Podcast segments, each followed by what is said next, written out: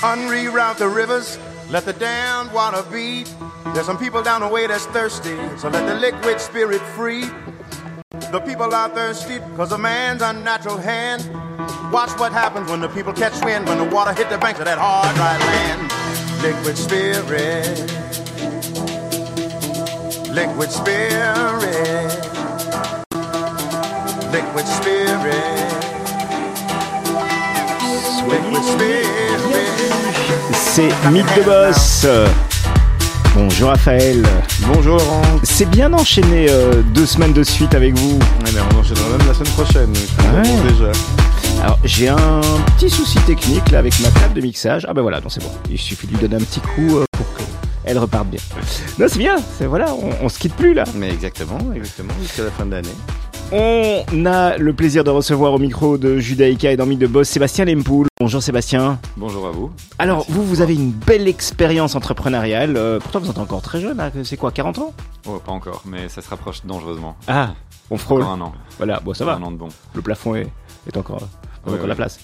Euh, vous avez notamment été le CEO de Reacter. C'est comme ça qu'on dit? C'est pas Oui, simple. euh, Il n'y a pas de. C'est pas vous qui avez créé le nom, rassurez-moi, parce que. Non. Il y a aussi le manque des c'est- voyelles. Ça reste, un, ça reste un running gag euh, entre nous et, et les anciens, mais non, nous on dit Reactor, mais euh, chacun le prononce comme il veut. Et quand on a lancé le nom, on avait fait une petite vidéo où chacun euh, le prononçait à sa manière dans, dans le temps de toute l'équipe. Et ça faisait un petit peu un, pa- un panaché de différentes manières de le dire. Et donc voilà, c'est très libre. Donc euh, c'était une société qui, est, enfin, qui, qui existe toujours, qui est spécialisée dans des données télécom. Ouais. Vous avez été euh, à la tête de cette société pendant 9 ans. J'ai donc j'étais pas CEO au départ parce que c'était le fondateur Sébastien Deletaille qui était Ouais. CEO à la base. Euh, donc moi j'ai rejoint en fait au départ pour ouvrir un- un- le premier bureau en Afrique du Sud. Euh, donc j'ai vécu un petit peu à Johannesburg, c'était une, une expérience assez sympa. Et euh, voilà, pendant la plupart du temps j'étais en fait directeur commercial, donc responsable des ventes, marketing, stratégie produit. Et puis et lorsque Sébastien a quitté, j'ai repris le- la gestion du projet. Et aujourd'hui, vous êtes COO de Greenomy. C'est quoi Greenomy en quelques mots? Alors Greenomy, c'est une entreprise qui aide les, entreprises à euh, mesurer et améliorer leur performance en durabilité. Donc en gros, euh, aujourd'hui, toutes les entreprises font un reporting financier, euh, mais dès aujourd'hui, les entreprises vont aussi devoir faire un reporting non financier, donc mesurer leur, leur durabilité pour voir quel est leur impact sur l'environnement. On parle de SG, donc environnement, social, gouvernance, pour voir à quel point ils contribuent positivement au monde, on va dire. Euh, donc nous, notre mission, c'est s'assurer que tous les efforts qui sont investis par les entreprises dans la transition vers plus de durabilité aillent vers l'action et pas vers l'impact, euh, pas, pas vers la mesure, pardon. Parce que quand on veut s'améliorer dans n'importe quel domaine, la première étape, c'est de mesurer pour savoir où on est. Et ensuite, on va pouvoir euh, agir pour s'améliorer. Nous, on est focalisé pour l'instant sur la partie mesure et on essaie de le rendre le plus automatique possible pour que ce soit pas le sujet et qu'on puisse se focaliser directement sur l'action. Et on parle de toutes les entreprises en Belgique. Alors nous, on a, un, on a un focus sur l'Europe parce que une des raisons pour lesquelles les entreprises vont devoir faire ce reporting ESG, c'est qu'il y a une directive européenne qui va forcer tout le monde à le faire. ESG, vous nous rappelez ce que ça veut dire? Environnement, social, gouvernance. Environnement, c'est tout ce qui est climat, biodiversité. Euh, social, c'est tout ce qui est, euh, par exemple, euh, équité au niveau de l'équipe, euh, gender equity, etc. etc. Euh, et euh, gouvernance, c'est euh, la manière dont euh, on respecte, par exemple, la, la- la- la vie privée des, des clients, euh, comment on, organise la rémunération des gens dans l'équipe, etc. etc. Il y a les de droits de l'homme également Tout à fait. C'est un, syndicat plus intelligent, Euh, oui, en tout cas, le but c'est de réglementer tout ça pour, moins pour politisé. pouvoir comparer un peu les entreprises et voir comment euh, euh, comment une entreprise se positionne par rapport à une autre. Aujourd'hui, on sait très facilement comparer financièrement si une entreprise performe ou pas. C'est beaucoup plus dur de le faire sur est-ce qu'une entreprise a un impact positif ou pas. Et donc, il y a énormément de greenwashing aujourd'hui. Et le but de toute la réglementation européenne notamment et d'entreprises comme la nôtre, c'est d'essayer d'éliminer ce greenwashing pour qu'on puisse parler de, de concret et que on puisse tous euh, se focaliser sur l'action. On va évidemment rentrer en détail dans, euh, autour de, de mais la tradition dans Mythe de Boss, c'est de, bah, de faire connaissance avec, avec Ouais. nos, notre invité, qui est Sébastien Lempoul. Euh, Vous venez d'où? Vous, êtes- né où? Vous avez fait où, Alors, vous avez étudié euh, C'est quoi votre euh, parcours? moi, je suis bruxellois, hein, euh, euh, born and raised. Donc, j'ai j'ai grandi ici à Bruxelles euh, avec deux frères. Euh, j'ai étudié, euh, donc je suis un entrepreneur en fait, Euh, c'est comme ça que je me considère. Euh, donc j'ai euh, étudié ici à Bruxelles, euh, j'ai fait des études d'ingénieur de gestion euh, À Solvay? À Solvay tout à fait, dans le but de m'orienter vers l'entrepreneuriat. Euh, Et ça, c'est vraiment, c'est, une vocation que vous avez euh, à vos, quand vous avez 18 ans, vous dites, je vais faire Solvay pour être entrepreneur. En tout cas, euh, je savais que je voulais pas faire médecine parce que euh, ça me rendrait très très mal à l'aise. Euh, je sais pas, je savais pas trop gérer. Le, Vous êtes d'une le- famille de médecins? Pas du tout. Ah, pas du tout. Mais maintenant, donc mon frère, j'ai deux frères. Il y en a un qui est neurologue et l'autre qui a travaillé, qui a aussi fait Solvay, mais qui a travaillé dans un hôpital pendant pendant un paquet d'années. Donc j'étais le seul qui n'était pas dans le milieu médical. Mais euh, non, pas du tout. euh, un peu profil très généraliste en fait. Euh, j'ai toujours bien aimé à l'école. J'aimais bien les maths comme j'aimais bien le français. Euh, Et votre, votre famille est une famille d'entrepreneurs ou oui, tout à euh, fait. Donc il y a clairement, euh, il y a aussi une, euh, une inspiration familiale. Sans doute, c'est- ça vient pas de, de très loin. Euh, et j'ai fait euh, le- à toutes les étapes, euh, tous les les, les, entre- les, les- allez, les expériences entrepreneuriales possibles. Donc j'ai fait les mini-entreprises euh, en humanité, j'ai fait la Start Academy euh, à Solvay. C'était quoi votre mini-entreprise en humanité? Vous c'était un, grand projet. Oui, oui, je m'en souviens très bien. Donc on avait fait, donc j'ai oublié le nom par contre, Zenco, un truc du genre. Euh, on avait fait un, un- un kit qui était très très nul, euh, avec euh, pff, quelques un, un rouleau pour faire des massages, deux, barres, deux barrettes d'encens, etc. En gros, notre euh, notre mini entreprise était un fiasco total, mais on a survendu le bazar complètement et donc on a réussi à aller, à aller en demi-finale pour des raisons complètement euh, injustifiées. Euh, mais c'était super chouette, on s'est marré, on s'est bien amusé. Et donc c'est, là que le goût d'entreprendre vous est venu ou c'était déjà non, non, très confirmé alors là, ça, m'a quand même euh, aidé. En fait, moi, c'était ma première expérience d'essayer de faire collaborer des gens entre eux. Euh, et bon, dans ce cas-là, ça n'a pas trop marché parce que voilà, on, faisait un peu n'importe quoi. Mais c'était quand même euh, la dynamique d'essayer de construire quelque chose ensemble. En fait, moi, ce que j'aime bien, c'est de construire des choses qui deviennent beaucoup plus grandes que moi et qu'à un moment donné, voilà, je puisse sortir et puis dire, ok. J'ai contribué à quelque chose, à la naissance de quelque chose, et après il y aura des gens qui seront meilleurs que moi pour euh, en faire quelque chose de plus grand. Et, et vous dites donc je vais faire des études pour pouvoir faire ça ou euh, à 18 ans vous avez quand même eu la tentation de vous dire bah je vais me lancer euh, directement?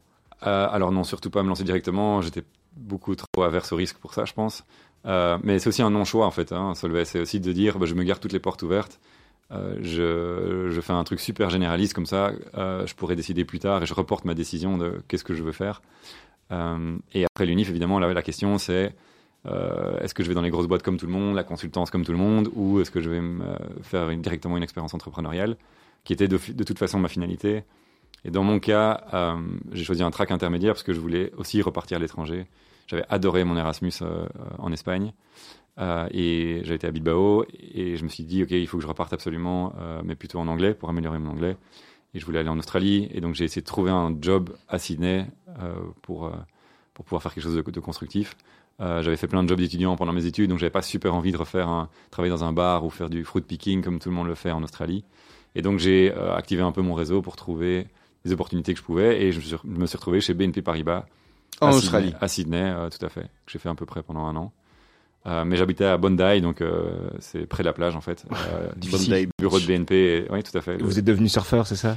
Euh, j'ai commencé, bon, ça n'a pas non plus mené à des grands, grands exploits, mais c'est très chouette. et lifestyle incomparable, c'est clair que c'est une qualité de vie exceptionnelle. Mais on est très loin de la Belgique et voilà, toutes mes racines sont. Et sont là, en vous, vous restez un an à- en Australie. Ouais, tout à fait. Et, et, euh, qu'est-ce qui vous fait revenir à un moment? Parce que euh, souvent, quand, quand on part, euh, bah, c'est des fois difficile de revenir. Ouais, c'est vrai, et surtout que là-bas, il y a vraiment beaucoup, beaucoup de raisons pour, euh, Pour rester. Pour rester, franchement, on a une qualité de vie exceptionnelle. Mais euh, bah, il y a deux raisons, euh, euh, enfin qui sont un peu communes. C'est bah, mes racines sont en Belgique, ma famille elle est en Belgique, mes amis sont en Belgique, et, et voilà, moi je suis plutôt quelqu'un dans la, euh, dans la- m'inscrire dans la durée, dans toutes ces relations, et euh, et puis aussi surtout, ben ma future femme était était basée en Belgique, donc ça a été un peu une relation à distance, un peu compliquée pendant. euh, pendant pendant cette, période-là, euh, mais c'était clair que j'allais rentrer, donc euh, Et elle vous appelle, elle vous dit maintenant tu reviens. Euh, oui, oui, mais c'était clair depuis le début. Euh, C'était super important d'ailleurs de mettre une, une durée limitée parce qu'une relation à distance comme ça, euh, sans durée déterminée, pour moi ça peut pas marcher. Ça, ça crée trop d'incertitudes. Donc il faut pouvoir se dire, allez, plus qu'un mois, plus que X mois, plus que X semaines. Et vous en retirez quoi de cette expérience pendant un an chez BNP à, à Sydney? Alors, ben, c'est ma seule expérience en fait dans une grande corporate, donc en tout cas en, en direct. Euh, donc super intéressant. Donc j'ai appris à voir comment fonctionnait une grande corporate. Ça m'a structuré sur certains sujets. euh, d'un point de vue professionnel. Euh, bah, développer aussi des, clairement des, compétences sociales jetées dans un environnement où je connaissais personne, où je suis arrivé euh, faire ma vie tout seul un peu, un peu là-bas. Et, comme à chaque expérience à l'étranger, donc voilà, j'ai- fait l'Espagne en Erasmus, puis l'Australie, puis un peu plus tard l'Afrique du Sud. Et à chaque fois, ça permet de mettre en évidence en fait les qualités de la Belgique, Euh, et ça met en perspective euh, à quel point on a une qualité de vie exceptionnelle en Belgique aussi. Euh, parce que si on reste ici, il fait, il fait moche. Bon, aujourd'hui, on a un peu plus de chance que début de la semaine, mais on a vite tendance à, être négatif, peu importe où on est dans le monde. hein, on, a, vite tendance à, regarder les aspects négatifs et on entend, on, regarde dans les médias, on voit que les choses négatives. Mais il faut pas oublier tous les éléments hyper positifs qu'on a. Et, et donc ça, le fait de partir, ça permet juste. Euh, Sydney, c'est très beau, euh, il fait, il fait canon, les, les gens sont toujours dehors, tout le monde fait du sport, euh, culturellement c'est riche, euh, enfin tout fonctionne, c'est génial, mais on n'a pas la même richesse qu'on a culturelle, je veux dire, et la même diversité qu'on a qu'on a ici en Belgique, par exemple. Et, et votre expérience chez, chez, chez BNP, donc vous l'interrompez après un an et demi à peu près? Un peu moins, un peu moins d'un an, et demi. ouais. Euh, ça vous a pas donné envie de venir travailler pour euh, BNP à plus long terme? Non, pas du tout. Alors, D'accord. euh, euh, et en fait, avant même de partir, je savais que je ne voulais pas travailler pour Et BNP. eux, ils le savaient aussi ou euh, Non, non, à, à ce moment-là, je l'ai je l'ai évidemment pas dit. euh, mais moi, je le savais. C'était, je voulais juste me faire une expérience, valoriser mon CV et faire quelque chose de très différent de ce que j'allais faire après. Et vous faites quoi en rentrant? Alors, en rentrant, c'était de nouveau, bon, qu'est-ce que je fais? Est-ce que je continue euh, à, à me former dans des grandes entreprises type consultant? Euh, ou est-ce que je vais euh, directement vers le track entrepreneurial?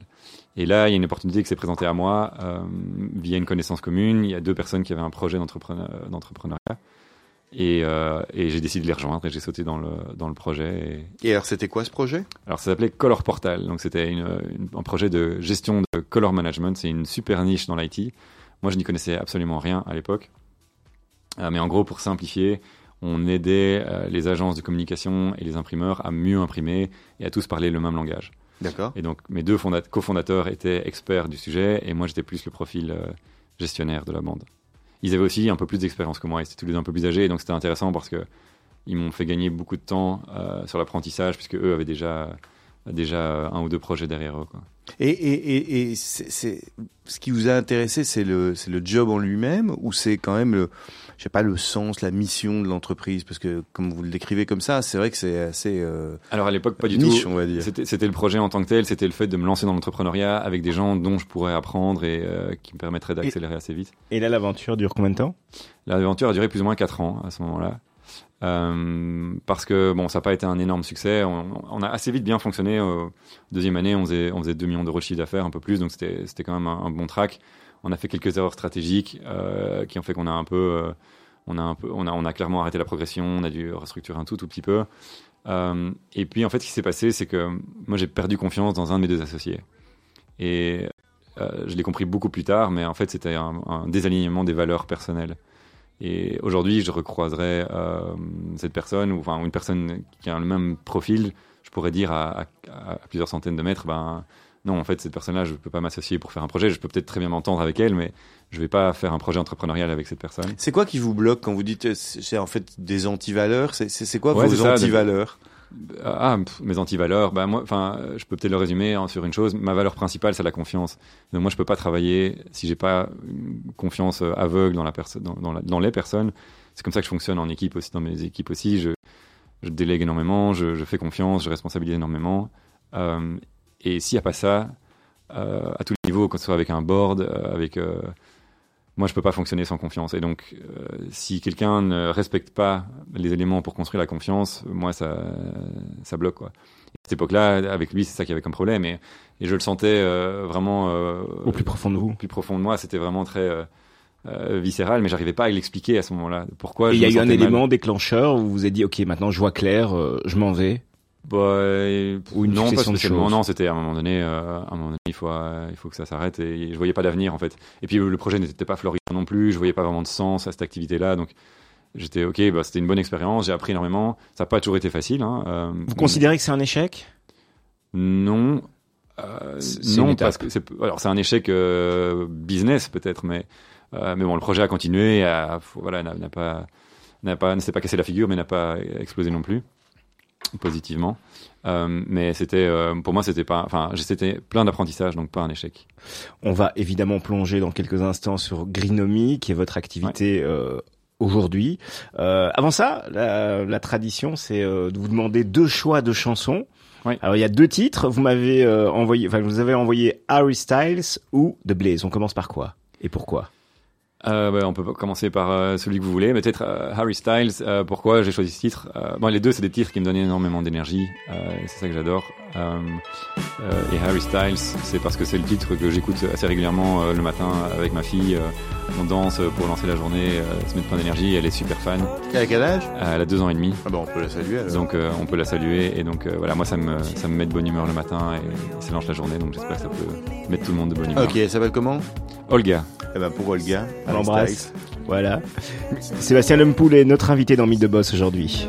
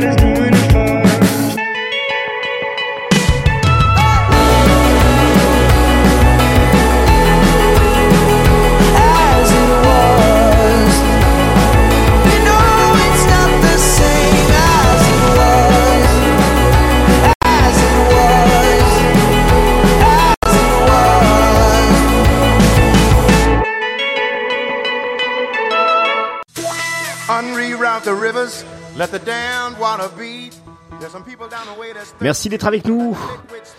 C'est Mythe de Boss et notre invité aujourd'hui Sébastien Lempoul qui a qui est jeune, qui est encore jeune, même pas 40 ans, voilà, mais euh, déjà une belle expérience entrepreneuriale.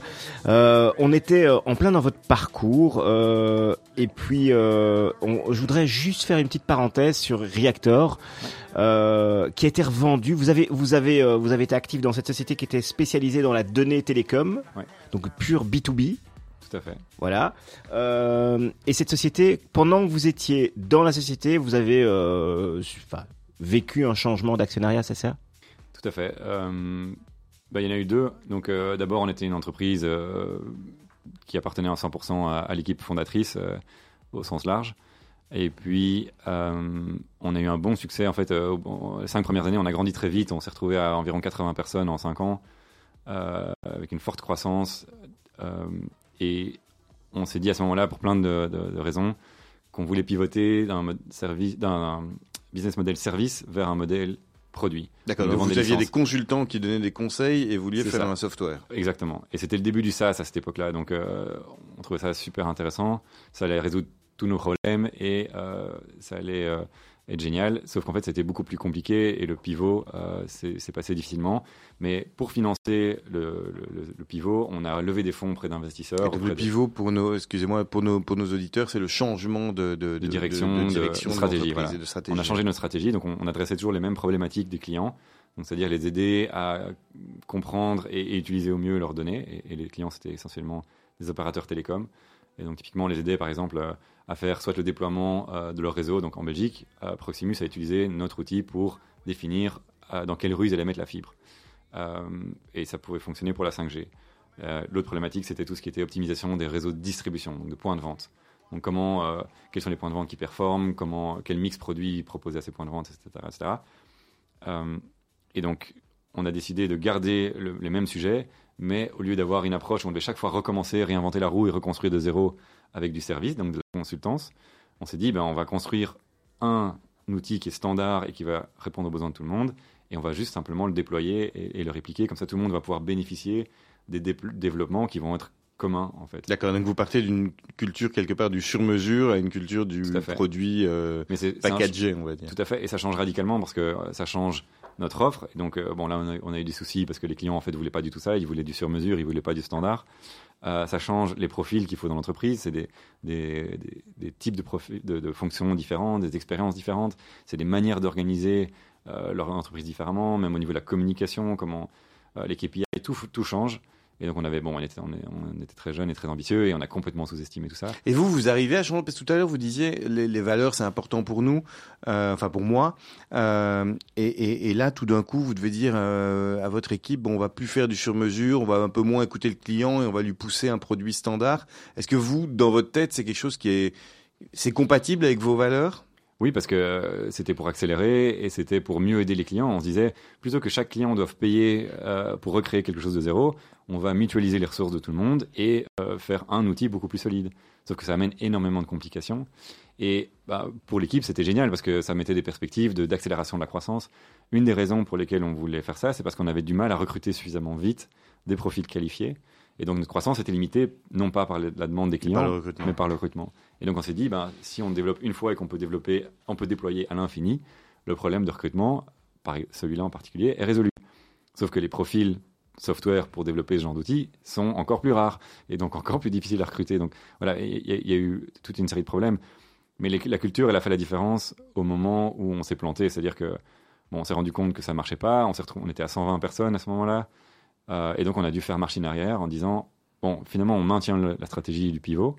Mais par contre, on doit réduire euh, la taille de l'équipe. Et donc on est passé en six mois de temps de 120 personnes à 40.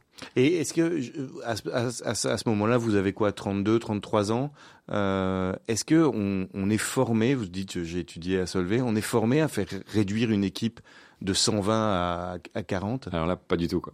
Déjà, à Solvay, on n'est on n'est pas formé à, à grand chose de, de, de, de- de concret dans la vie de l'entreprise, je vais dire. On est plutôt formé à, apprendre et à, gérer des nouvelles situations.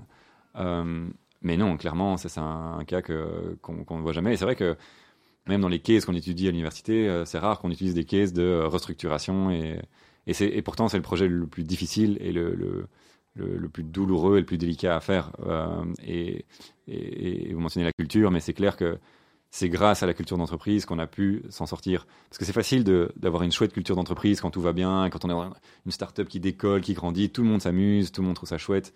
Euh, Il y a toujours une bonne ambiance. Mais c'est quand on, on commence à avoir les premiers, euh, premiers soucis, les premiers challenges et qu'on commence à avoir des, des grosses difficultés que là, on se rend compte si on a une bonne culture ou pas. Et c'est là que la culture va faire la différence pour passer à travers. Euh, il faut que l'équipe soit, soit loyale, il faut que les gens soient responsables, prennent les choses en main et soient très résilients. quoi. Ça demande euh, énormément de résilience. Et, et le lendemain de la- de l'annonce de, de, de ce, cet énorme plan de licenciement, en fait, puisque vous avez, vous avez euh, licencié deux tiers du. du... On n'a pas, on n'a pas fait que du licenciement, mais D'accord, euh, il y a deux tiers, a- deux tiers du personnel qui est, qui est parti. On, a quoi? On a une gueule de bois euh, Ah, incroyable. ouais. On a une très très grosse gueule de bois.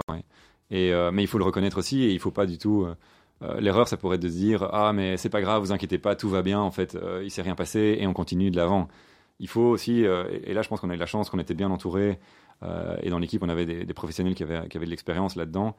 Euh, c'est de pouvoir aussi prendre le temps de dire bon mais en fait là on a mal. Là on a on est triste, on souffre parce qu'on a dû laisser partir des collègues, parce que notre ambition qui était très très haute, ben, elle est toujours grande, mais elle est répartie sur une- un horizon de temps beaucoup plus long, parce que voilà, on y croit toujours, mais en attendant, la situation n'est plus la même, et donc il va falloir aussi faire euh, autant avec beaucoup moins de ressources. Et donc tout ça, c'est super difficile. On, on a une, une, une très grosse. euh, Et c'est ce qui vous pousse, c'est ce qui vous pousse à quitter l'entreprise?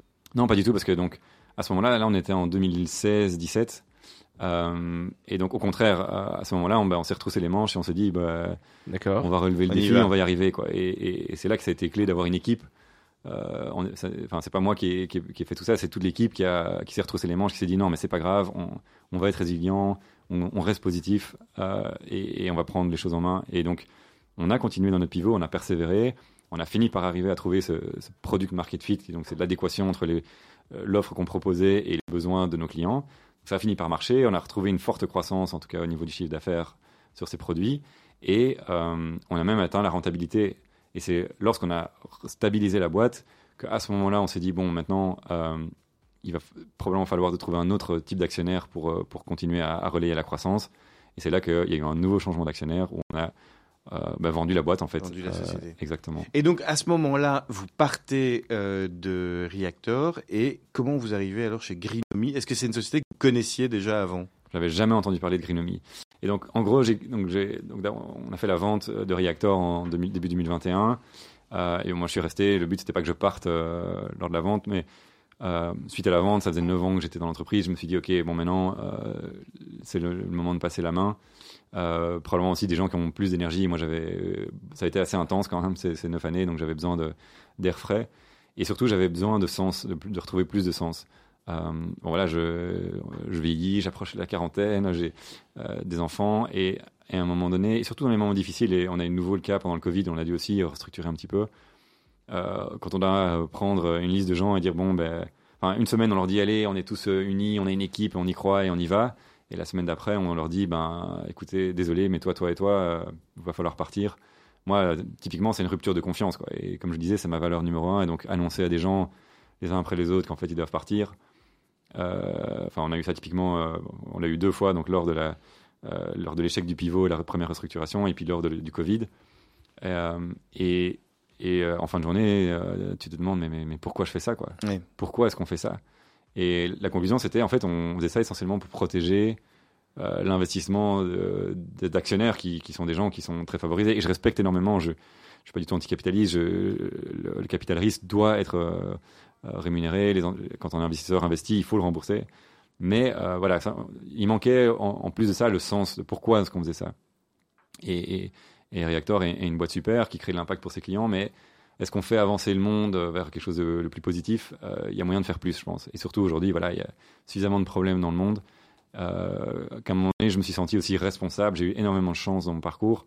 Euh, voilà, je viens d'un milieu favorisé, j'ai une expérience professionnelle incroyablement enrichissante où j'ai appris énormément de choses en faisant beaucoup d'erreurs. Et, donc, je sentais une certaine responsabilité aussi de devoir appliquer tout cet apprentissage à quelque chose qui avait un impact positif plus large. Et donc, j'ai commencé à regarder. et- voilà, vous avez regardé et vous vous dites tiens, je vais travailler dans une ONG ou dans une administration Alors, ou, ou c'est quelque chose qui est complètement exclu à ce moment-là? Alors, euh, complètement exclu, euh, complètement exclu à ce moment-là. Donc, ONG exclu parce que je voulais allier, allier la pérennité financière avec la pérennité euh, en termes de durabilité. Et donc, et, et c'est ça qui est génial aujourd'hui, je trouve, en tant, en- pour un entrepreneur, c'est qu'en en 2023, il y a énormément de possibilités de projets à lancer qui combinent euh, la croissance financière avec une, volonté de faire quelque chose qui grandit et, qui rémunère ses actionnaires, avec euh, quelque chose qui a un impact positif. Et l'idée, c'est de balancer les deux, donc de, dire l'impact financier pour les actionnaires, il est important, mais il doit être limité. euh, et il doit être contrebalancé surtout par l'impact positif, que ce soit en termes d'environnement, social, gouvernance, etc. Et donc on vient vous chercher pour pour travailler comme CEO de Greenomy. Ça ressemble à quoi Greenomy à ce moment-là? Alors, euh, Greenomy, c'était une quarantaine de, quarantaine de personnes euh, qui avaient euh, une supervision et un, super projet déjà bien, euh, bien structuré, mais qui commençait à sentir, après cette croissance rapide, le projet avait moins de deux ans, bah, les difficultés organisationnelles. C'est-à-dire qu'une boîte de, qui fonctionne, une startup qui est avec trois personnes, et puis 10, et puis 40, euh, ben, à chaque fois, c'est des modes de fonctionnement tout à fait différents. Euh, le, le marché aussi est très immature, le marché du reporting ESG. Et donc, c'est très compliqué de définir une stratégie. Euh, Et qu'est- qu'est-ce qu'ils veulent faire? Quand, quand, quand ils viennent vous, vous chercher euh, Qu'est-ce qu'ils font déjà et, et, et quelle, est leur, euh, quelle est leur vision? Et qu'est-ce qui vous a séduit en fait dans, dans, dans, dans cette vision-là? Mais moi, ce qui m'a séduit, c'est c'est ce que j'expliquais, la mission, c'est la mission de l'entreprise en fait. c'est de Vous nous rappelez ce que, ce que fait Greenamy Ouais. Donc Greenamy, euh, on aide les entreprises à mesurer et à améliorer leur performance en, en durabilité.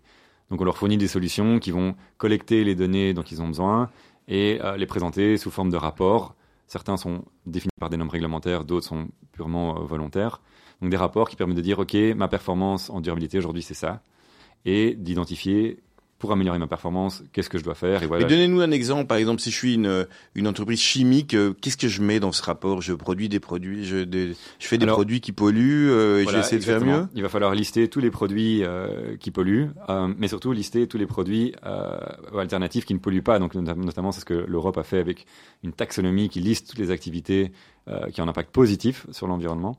Et donc ça va être de lister combien de pourcents du chiffre d'affaires de cette entreprise a potentiellement un impact positif ou a act- enfin, factuellement un impact positif. Mais on a du mal à le voir euh, pour une entreprise chimique, par exemple. C'est quoi Qu'est-ce qui a un impact positif? Nous, on les voit toujours comme des sociétés qui polluent euh, euh, pour euh, enrichir leurs actionnaires. Ben, c'est de trouver des, c'est de trouver des alternatives euh, pour Pour compenser? ré- ré- pour répondre aux mêmes besoins, mais qui, euh, qui ne polluent pas ou qui polluent moins. D'accord. Donc, Et, et ça, c'est pour la partie euh, environnement. Ça, ressemble à quoi alors la partie euh, euh, sociale et gouvernance, le S et le G Vous faites ça aussi? Bien sûr, et, et donc typiquement le S, c'est euh, est-ce qu'il y a suffisamment de diversité dans l'équipe? Donc, euh, est-ce que les femmes sont suffisamment représentées dans le management? Euh, Et donc de mettre des plans d'amélioration par rapport à ça. Euh, la gouvernance, c'est, ben, je prenais l'exemple tout à l'heure de la respect de la vie privée des, des clients. Est-ce qu'on a des process de protection de nos données clients qui sont suffisamment solides? Euh, pour éviter une fuite de données, pour éviter une, une utilisation qui soit pas euh, responsable de ces données Donc ça, c'est des exemples. Et, et quand, quand vous démarrez donc avec, avec euh, euh, ils sont quoi? C'est- des pionniers en fait dans ce dans ce marché-là? C'est ça qui vous attire, c'est d'être dans un marché à défricher? Alors, tout à fait. Donc, c'est des, des pionniers. Euh, euh, donc, le fon- fondateur est un ancien euh, avocat qui a travaillé euh, sur les sujets de la réglementation très tôt, et donc il a perçu le besoin d'aider les entreprises parce qu'en fait, cette réglementation, elle est super compliquée. Et donc, nous, ce qu'on fait, c'est qu'on la simplifie, on la digitalise et on la- l'automatise un maximum. Euh, et donc, ça, ça m'a déjà séduit. Euh, parce qu'en fait, si on réfléchit de manière globale, c'est comment. En fait, c'est pas vraiment eux qui sont venus me chercher. Euh, c'est moi qui ai commencé à regarder et à rencontrer plein de gens euh, actifs dans l'impact pour comprendre comment avoir un réel impact. Si on réfléchit euh, d'un point de vue très macro, euh, normalement dans un système capitaliste, euh, les consommateurs doivent euh, mécaniquement acheter ce qui est bien pour eux, euh, avoir adapté leur comportement d'achat en fonction de ce qui est bien pour eux. Euh, c'est vrai, malheureusement, euh, la majorité des consommateurs, comme le disait justement Thomas Dermin euh, lors, du lancement de Big Climate Hub qu'on a fait récemment, euh, les, gens ont plus de préoc- se préoccupent plus de la fin du mois que de la fin du monde. Parce que voilà, euh, il y a une, minorité de gens qui sont pri- privilégiés comme moi, qui peuvent se poser des questions de sens, mais la plupart des gens se posent euh, la question de la fin du mois. Et donc, en fait, le consommateur ne peut pas jouer son rôle euh, pour euh, forcer l'ensemble de, de l'économie vers une transition plus durable. Donc, qu'est-ce qui peut marcher? C'est le B2B. L'Europe a mis en place une réglementation qui force tout le monde à être transparent et de pouvoir comparer la performance en durabilité. Sébastien, je vous interromps. Quand, quand vous dites tout le monde, est-ce qu'on s'adresse également aux petites et moyennes entreprises? Alors, pas tout de suite, parce que l'Europe a prévu de séquencer et de dire d'abord les grandes entreprises qui ont les moyens euh, doivent commencer à faire le rapport, et puis progressivement, ça va cascader vers les plus petites entreprises. C'est quoi le, le- la roadmap euh, pour les on- Alors, pour les petites entreprises, il n'y a pas de date encore définie par la réglementation. Mais qu'est-ce qu'elles devront faire concrètement euh, dans le futur? Si je prends mon coiffeur par exemple, qu'est-ce Ouais. qui est, c'est- c'est- c'est- comment il va être impacté par cette réglementation? Il va plus pouvoir utiliser une tondeuse électrique euh, Euh, en tout cas, il va devoir essayer d'utiliser une petite tondeuse qui, qui consomme moins. Mais donc, comment concrètement le, le coiffeur, ben, il va devoir euh, dire est-ce que combien d'électricité il consomme, euh, est-ce qu'il utilise des, des, des ampoules euh, qui consomment énormément d'énergie, est-ce que Euh, il utilise des machines qui consomment beaucoup d'énergie dans son, dans son salon? Et que- quel va être l'impact pour lui s'il le fait pas? Parce que on, on- comprend que c'est une, une réglementation de reporting, qu'on va devoir dire ce qu'on fait bien et ce qu'on fait mal, hein, Ouais, en gros. Mais il n'y a pas une obligation d'amélioration aujourd'hui qui est prévue. On, on doit juste le déclarer. Moi, en tant que client, est-ce que vous pensez que je vais choisir mon coiffeur en fonction du, du rapport de durabilité qu'il va me montrer? C'est ce que je disais, en tant que consommateur, non, mais en tant qu'entreprise, oui. Et donc peut-être le, le, le coiffeur, c'est peut-être pas le- l'exemple euh, idéal, mais donc, comme je disais, ma réflexion, c'était que le consommateur, le monde B2C, la, transition se fait beaucoup trop lentement pour atteindre les objectifs euh, pour lutter contre le changement climatique. Donc il faut s'attaquer au B2B. Et le B2B, il y a un mécanisme qui, s'est mis en route maintenant, qui va forcer toutes les entreprises, même les plus petites, à, euh, s'améliorer, à avoir une bonne durabilité. Pourquoi?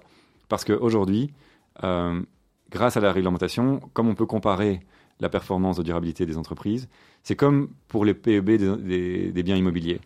Un, une entreprise, un, bien immobilier qui a un mauvais PEB, il va avoir un, taux, un coût de financement qui est plus élevé. Les banques commencent déjà à, pénaliser les mauvais PEB.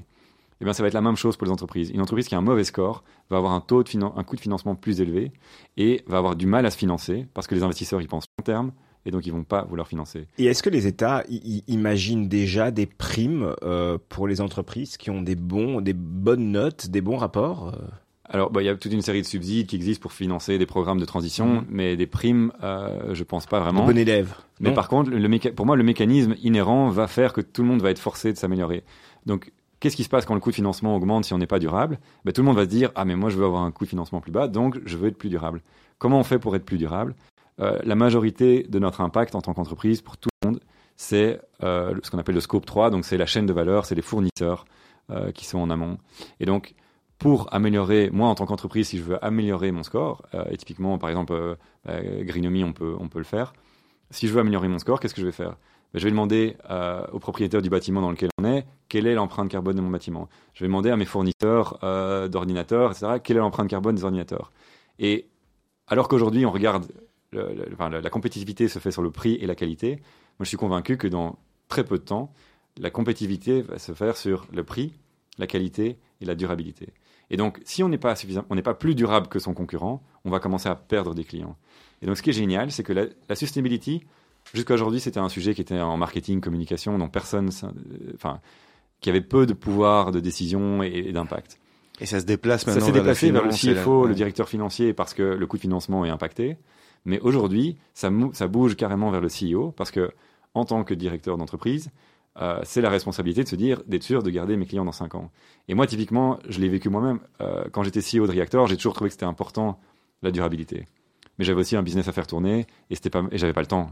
Et vous n'aviez pas de demande de vos clients surtout. Et j'avais zéro Vos demande de clients vous disaient jamais, euh, je vais te choisir parce que tu es plus durable que ton voisin. Jamais. Et donc, c'était pas important pour moi. Je je l'ai, pas priorisé. Mais aujourd'hui, que je connais ce qui arrive et que j'ai beaucoup plus, je me suis ouvert, j'ai levé la tête du guidon. Je me suis ouvert à ce qui se passait, à, à ce qui, ce qui, ce qui arrivait vers nous. Euh, en tant, si je retournais CEO de Reactor aujourd'hui, je mettrais un plan en place pour s'assurer que dans 5 ans, on puisse être plus durable que nos concurrents. Et, et donc vous dites, si on ne le fait pas, il y a un risque qui n'est plus seulement un risque de marketing, mais qui est un risque stratégique de plus avoir de business en fait. Exactement. Et c'est ça qui est génial, c'est que même si on n'est pas convaincu euh, ou, ou on- que c'est urgent d'agir contre le changement climatique, on doit le faire pour la survie de son entreprise. Et donc ça, c'est super puissant parce que ça va forcer tout l'écosystème B2B à s'améliorer et à faire des efforts. Et, Et- Et concrètement, Sébastien, donc vous, comment est-ce que vous fonctionnez euh, vous- Vous êtes une, vous faites de la consultance, vous facturez euh, une mission pour euh, pour justement faire une analyse et faire un rapport sur euh, sur euh, sur tous ces tous ces sujets-là? Donc nous, on, on part d'un logiciel. Donc on, on a un logi- on a développé un logiciel qui permet Votre de, propre logiciel. Ouais, notre propre logiciel de Greenomie qui permet de collecter les données nécessaires pour faire ces rapports et ensuite de faire le rapport euh, aux normes euh, euh, réglementaires. On utilise beaucoup de plus, de plus en plus d'intelligence artificielle aussi. La vision demain, c'est que une entreprise va pouvoir juste télécharger tous ces documents à un endroit et l'intelligence artificielle va automatiquement aller chercher toutes les données nécessaires pour faire le rapport et ils devront rien faire. Ça, ce serait l'idéal. Euh, et on a déjà franchement vraiment avancé. C'est impressionnant à quel plus point depuis travaillera mois. chez vous alors après? Si, parce qu'il faudra toujours. Mais l'avantage, c'est qu'on pourra du coup se focaliser sur la transition, c'est-à-dire les actions concrètes pour améliorer. D'accord. Aujourd'hui, on est plus dans la mesure, on n'est pas encore Tout dans les fait. actions concrètes chez Greenomie. La, la plupart des entreprises sont euh, en train de se demander comment ils vont mesurer, avant même de pouvoir penser à, à vraiment agir. Évidemment, ils essayent d'agir, mais euh, le, le- le- la priorité pour l'instant pour tout le monde, c'est comment je vais aller sourcer les données, parce que ce sont des données qui n'existent pas, qui ne sont pas encore générées. Et donc, euh, c'est le, le gros challenge que toutes les entreprises ont. Et, et, et, et on comprend effectivement que vous êtes déjà passionné par ça et que Greenomy euh, euh, y contribue. Euh, vous avez lancé une autre initiative euh, euh, à Bruxelles, enfin en Belgique d'ailleurs, ouais. euh, sur euh, bah, justement les entreprises qui participent à cette transition, qui, qui participent à la réalisation en fait du Green Deal hein, de la de la Commission européenne. hein. on le rappelle, c'est euh, zéro carbone pour euh, 2050. Donc c'est quand même un objectif ambitieux et on est déjà en 2024. C'est une vraie annonce, ça, ou c'est une annonce politique?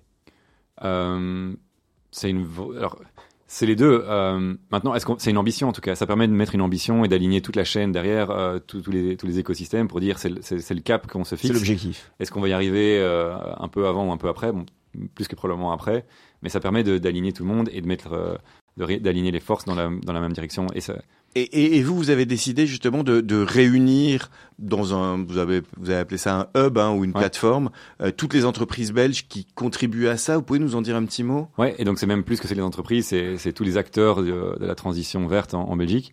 Donc le postulat de base, c'est de se dire qu'on on pense qu'on n'est pas on track pour atteindre cet objectif à 2050, et donc il faut augmenter la collaboration. Et euh, il faut pas forcément réinventer la roue ou inventer toujours des nouvelles solutions pour lutter contre le changement climatique. Il y a déjà énormément de solutions qui existent. Le problème, c'est que ces solutions-là, elles n'ont pas encore réussi à, à scaler, à vraiment à, à se mettre à l'échelle pour pouvoir avoir un impact suffisant. Et donc, avec quelques autres entrepreneurs, on a créé Big Climate Hub, qui est une communauté qui rassemble tous ces acteurs euh, du changement, de, de la Et vous vous transition rassemblez pour faire quoi euh, Pour parler entre vous ou Ouais, vous avez pour- des pour- objectifs donc pour euh, échanger. Donc, bah, notre, notre but, c'est de pouvoir euh, accélérer cette transition, de pouvoir enlever les barrières qui nous empêchent de, de grandir à l'échelle. Et, et, et donc, ça, par- ça passe par quoi? Ça passe par euh, échanger des informations, échanger des ressources, euh, créer des ponts entre les différents acteurs. Donc, par exemple, ce qu'on a fait, c'est la première map de l'écosystème climat, donc des startups climat en Belgique. Euh, Oui, elle existe. On l'a vu d'ailleurs cette map. Je crois que vous l'avez publiée sur on l'a publié sur LinkedIn, sur le compte de Climate Hub. Et l'idée, c'est quoi? C'est de donner la visibilité à toutes ces entreprises qui existent, qui apportent des solutions, pour euh, leur donner accès à plus de ressources. Des ressources, ça peut être simplement financière, des investisseurs qui cherchent des projets impact. Ça peut être euh, des grandes entreprises qui cherchent des solutions et donc euh, ils vont aller acheter.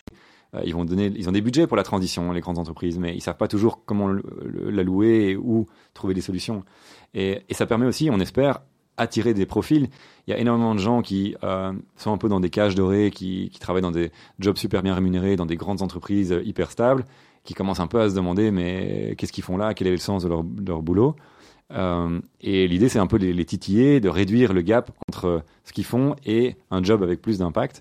Et donc en amenant la visibilité sur toutes les solutions qui existent, sur tout l'écosystème, ben, on espère les tenter euh, de faire le pas et de, de rejoindre ces structures pour mettre leurs ressources, enfin leur énergie à contribution. euh, Et qu'est-ce que vous avez vu donc dans bon, vous connaissez donc tout le monde dans ce enfin en tout cas beaucoup de gens en Belgique dans ce dans ce secteur-là. C'est quoi l'entreprise la plus originale que vous ayez vue? Ouh, très bonne question. Euh, original. Oh, il y en a plein, mais. euh, Quand vous dites original, Raphaël, vous, vous qu'est-ce qui vous Non, quelque chose de de, de vraiment Une- euh, innovant quoi. qui, entreprise qui qui se démarque, ouais. ouais, qui se Ouais, démarque. qui se démarque. entreprise sympa. Euh, bah, par exemple, Sirona Technologies. Euh, euh, en plus, c'est un ancien de Reactor qui, qui l'a lancé, donc, Bah, euh, voilà.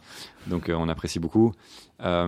Donc, qu'est-ce qu'ils font? Ils font du carbon capture. Donc, ils essayent de développer une solution qui va capturer le carbone qui a été émis dans l'atmosphère pour le stocker, le, le réutiliser, l'enfouir dans, dans le sol pour le Ils y arrivent? terme. Alors, ils sont très bien partis pour. ouais. Donc, le projet a commencé il y a, il y a un an et demi, deux ans. Donc, ils sont encore au début. Mais de nouveau, c'est un projet. Ils, ont, ils, ils- ils commencent à avoir des solutions. Mais comment on va amener ça à l'échelle? C'est là, le- l'enjeu, évidemment. Et donc, c'est là qu'on espère amener notre petite pierre à l'édifice avec euh, Big Climate Hub euh, pour qu'ils puissent ben, rencontrer les différents acteurs de l'écosystème, de leur chaîne de valeur. Et, et nous, on le vit- ça partait d'un besoin aussi, par exemple, avec Greenomie. Euh, on, on a des gens dans notre réseau qu'on voit régulièrement, mais il y a aussi toute une partie de l'écosystème qu'on ne connaît pas, qu'on ne voit pas. Et donc, euh, pour moi, c'est hyper intéressant d'aller à ces événements pour voir ce qui se passe ailleurs, sortir la tête du guidon de notre prisme à nous qui est hyper réduit et de voir comment on peut avoir un impact plus large tous ensemble. Vous trouvez que c'est une préoccupation, euh, euh, puisque vous voyez en fait l'écosystème en Belgique, vous trouvez que les- le- le- la, la préoccupation est plus forte en Belgique et ça, et ça donne un, un écosystème plus riche où il y a des pays qui sont clairement euh, plus avancés euh, que nous? Alors, il y a des pays qui sont beaucoup plus avancés que nous, comme les pays nordiques, de loin. Mais on n'est pas si à la traîne que ça en Belgique par rapport à, à l'ensemble du monde. Malheureusement, c'est pas une bonne nouvelle parce que ça veut dire que les autres sont encore moins bons que nous et que, et que du coup. Donc il y a encore beaucoup de travail pour Greenomie Ouais. dans d'autres pays aussi? Euh, Oui, tout- oui, oui, ça certainement, euh, certainement. Mais euh, mais c'est pas une bonne nouvelle parce que on n'est déjà pas tout à fait à jour par rapport aux, aux objectifs euh, fixés pour 2050. Donc si la Belgique ne l'est pas, ça veut dire qu'il y a toute une série de pays dans le monde qui ont d'autres problèmes aussi, qui ont des problèmes plus court terme à régler. Et c'est très difficile pour eux de se projeter sur des horizons à long terme. Et ce qui est dramatique, en fait, c'est que c'est eux qui seront les premiers victimes Les premiers euh, des conséquences du changement climatique. quoi. Vous, vous, bon, vous avez déjà euh, pas mal bourlingué euh, euh, depuis le début de votre carrière. Là, euh, chez Greenomie, on est parti pour rester. C'est, un projet dans lequel vous avez, vous voyez euh, dans les dix prochaines années? Bah, c'est clair que Vous êtes moi, actionnaire? Ah oui, tout à fait. Donc Ouais. Moi, je suis. Enfin, si on regarde mon parcours, euh, en tout cas, je, je me rends compte que je suis quelqu'un de qui vise le long terme, qui est plutôt loyal. Euh, chaque entreprise que j'ai fait, je suis resté assez longtemps, hormis euh, BNP, mais ça c'était une parenthèse au soleil pour d'autres raisons, voilà.